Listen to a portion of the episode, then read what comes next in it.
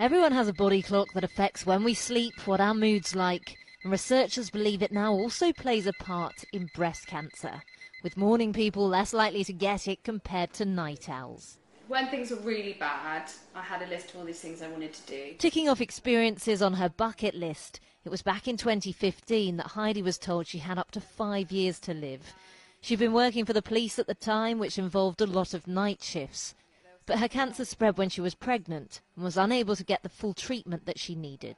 For sure, somebody that gets consistent sleep is definitely better for their health, physical and mental, without doubt.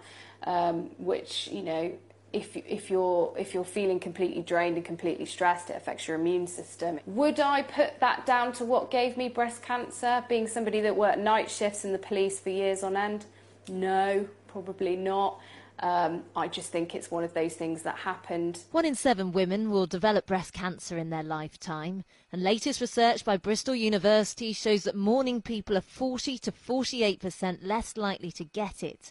Those who slept longer than seven to eight hours a night increase their chances of being diagnosed by 20% per additional hour spent sleeping. We really do need to look more into the potential mechanisms by which um, a morning person might be at reduced risk.